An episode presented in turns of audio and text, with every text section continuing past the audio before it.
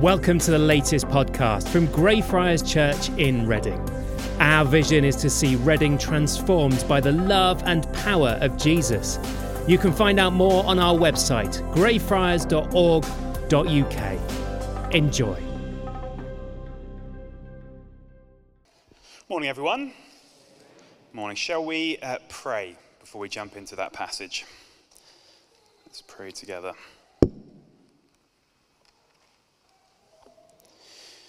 Lord Jesus, we pray that you would make us a more generous people as we follow in the way of Jesus. Amen. Amen.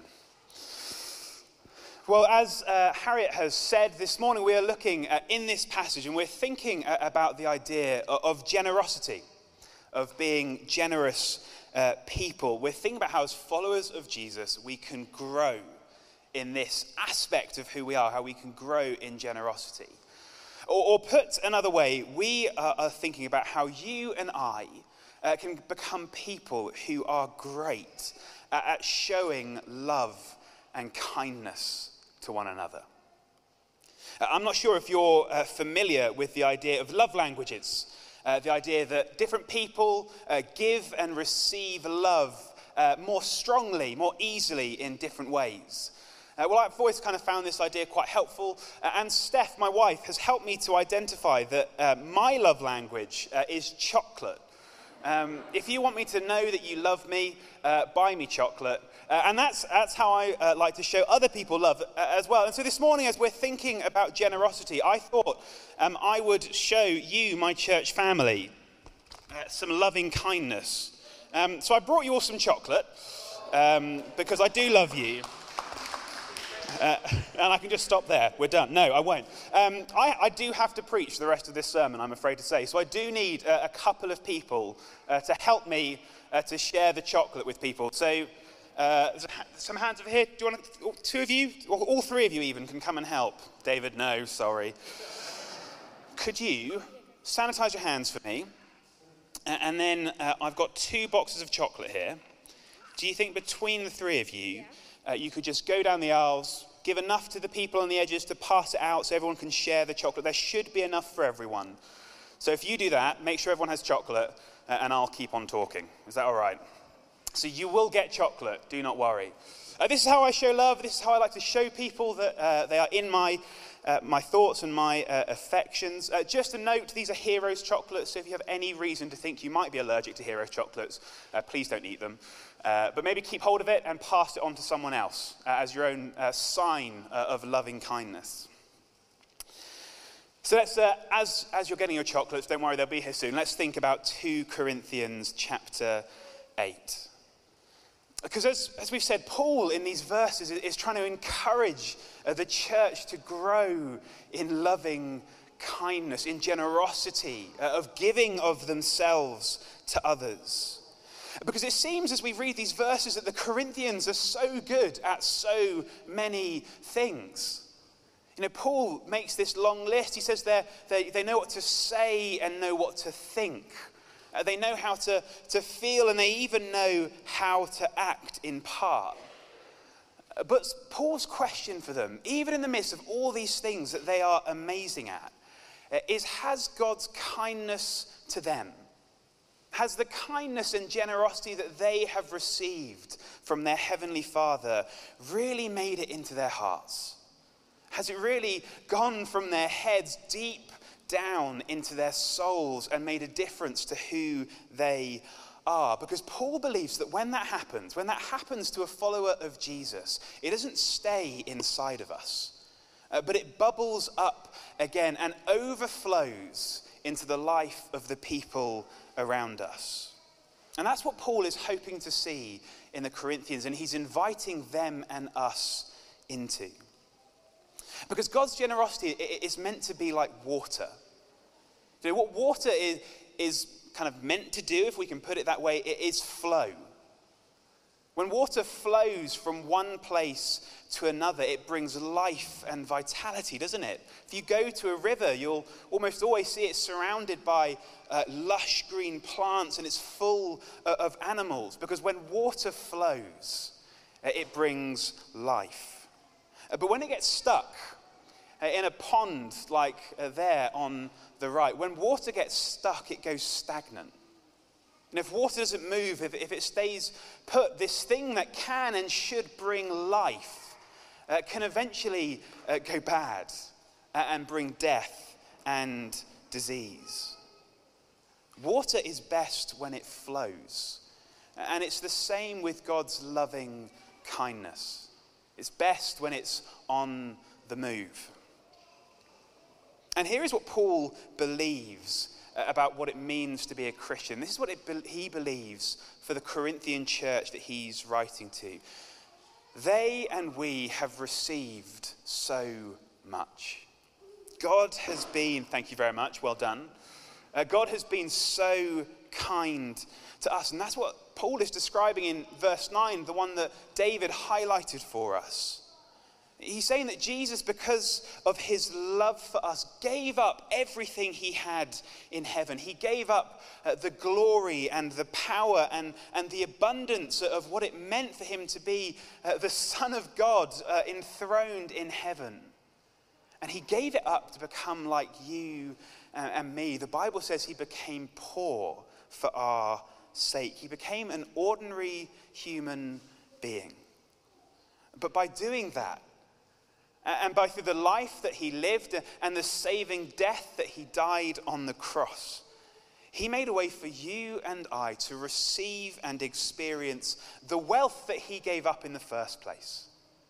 For you and I to receive and experience the peace and the glory and the relationship with God and the life that was his, but he was willing to let go of for our sake. And that's grace, a word that comes up again and again in this passage. That's God's loving kindness towards us. And Paul says, because we've received so much of it, because our tanks are overflowing, we're invited to let that kindness flow out from us to those around us. That all the generosity that we've received passes through us into the world that encounters us. And that's a little bit like what is happening with the chocolate. Uh, unless my volunteers kind of scurried it all away and kept it to themselves, I wasn't really paying attention. But hopefully, you have all received uh, some chocolate. You know, I, I gave it to our, our three volunteers, and they didn't keep it to themselves. They passed it out to you. Maybe they gave you a handful. And you didn't hold on to that handful yourself, I hope, again. Uh, but you kept one, and then you passed on your abundance. You passed on that overflow of what you had received to the person next to you. Generosity is best when it's not kept to ourselves, but when we pass it on, when we let it flow through us to those around us. So, God's invitation to the Corinthians through Paul and his invitation to us through the Bible. Thank you very much. Should we give a round of applause to our chocolate giving volunteers? Thank you very much. There's more. There is more chocolate later if you want it. So we'll leave that somewhere. Come and get yourself some chocolate. God's invitation to us through his word is to be the sorts of people who allow his kindness to flow through us. And so, what kindness has God shown you that isn't just for you, but he's given you to pass on to the world? Now, elsewhere in the Bible, it, it says this, it's, it's on the screen in a, in a second, it's the next one. James says, whatever, whatever, anything that is good comes from our Father in heaven. And so, what in your life is a blessing? What do you have that is good? What do you have that brings you joy, that makes your life deeper and more purposeful and more beautiful? Well, that is God's loving kindness to you. And you're invited not to hoard it for yourself, but to share it with others. And maybe for you, that's your relationships. Maybe uh, your family is this just wonderful community of love at the best of times. Sometimes you fall out, we get it. But for the most part, you're this community of love. And, and maybe God is calling you to invite others into that, to experience the love that you have received. You know, maybe it's your talents, your time, your abilities, Maybe God has gifted you in something that you can use not just for yourself, but for someone else. Maybe it's um, the capacity, the time, and the money to make a shoebox for a child who otherwise won't receive gifts at Christmas. You know, no doubt for lots of us here today, uh, what we have received is what the Corinthians had received, and Paul was specifically talking to them about money. Maybe God has given you resources that you could share with a friend who's in need, or an organization that, that's doing good in the world. Or, or you could even just use to show love and kindness to a colleague or a school friend uh, or a neighbor. In fact, uh, rather than just talking about this and then all going to forget about it, what I want to do is, is just kind of lock this into our brains a bit. I'm going to give you all just a minute. If you've come with someone, if you're here as a family, why don't you turn together? If you've not, you might want to turn to someone uh, next to you, say hello, or you might just want to sit and reflect by yourselves. But I've got a couple of questions that I just want to give you a minute to think about, just so we can lock this in. So, what loving kindness have you received? What is good in your life? that God might be inviting you to share? And what can you pass on? How can you be someone who loving kindness flows through? So, what do you have and what can you pass on? Why don't you turn to someone, uh, share just for a minute? You're not going to have long, and then I'll call us back to finish.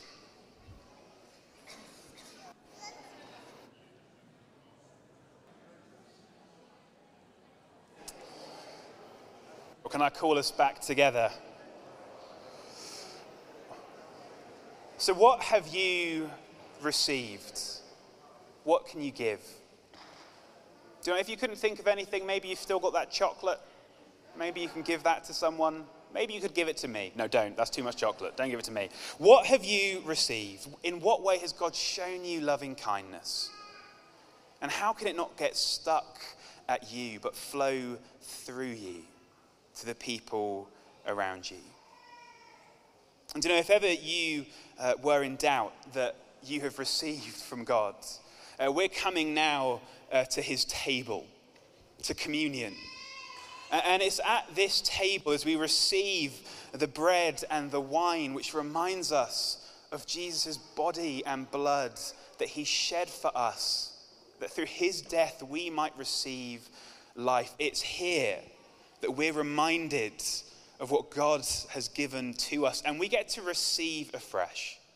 So, in a moment, we're going to receive communion. We're going to trust that God will give us his grace again.